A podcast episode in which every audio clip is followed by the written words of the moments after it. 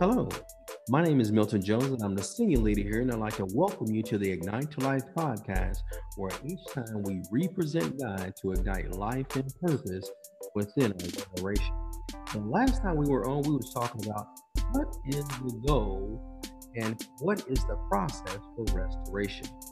And we shared that the process is hey, first you want to take some, you want to talk to the person one on one. Then, if that doesn't work, you want to take two or three more people with you to try to have a conversation with that person and goal and with the goal of restoring the relationship and restoring that person back in right relationship. Now, if they still don't want to listen, you go to the leaders of your church so you can talk to them about it and bring that person with you again. The goal is restoring that person back into right relationship. Now, what is one of the other things you're going to have to do? What is one of the most important things you're going to have to do? You're going to have to be led. Now, when I'm telling you to be led, because hey, what might work for you may not work for that other person. So you got to be led by the Holy Spirit on what to say, what to do, when to say it, when to do it, and all those things, so you can get the best result.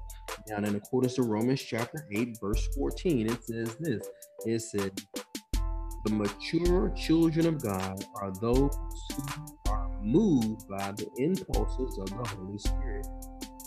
It also goes into it says, and you did not receive the, the spirit of religious duty, leading you back into the fear of never being good enough.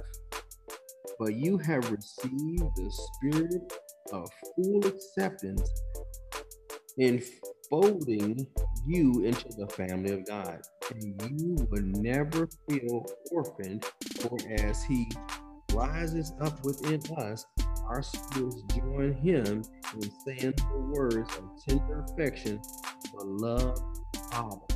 So the same thing that happened with you in the fact that when you received Jesus as your personal Lord and Savior, that's you did no longer was under the spirit of bondage and fear but you have received a spirit of adoption in the fact that God adopted you and restored the relationship that you had with Him.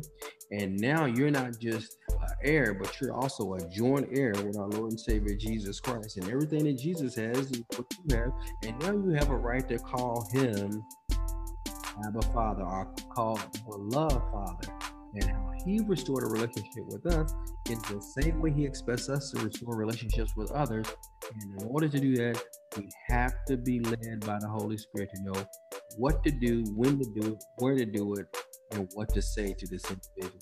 Because the ultimate goal is to restore them back in a relationship with one another and make sure they're stay in a relationship with our Heavenly Father and with our Lord and Savior Jesus Christ.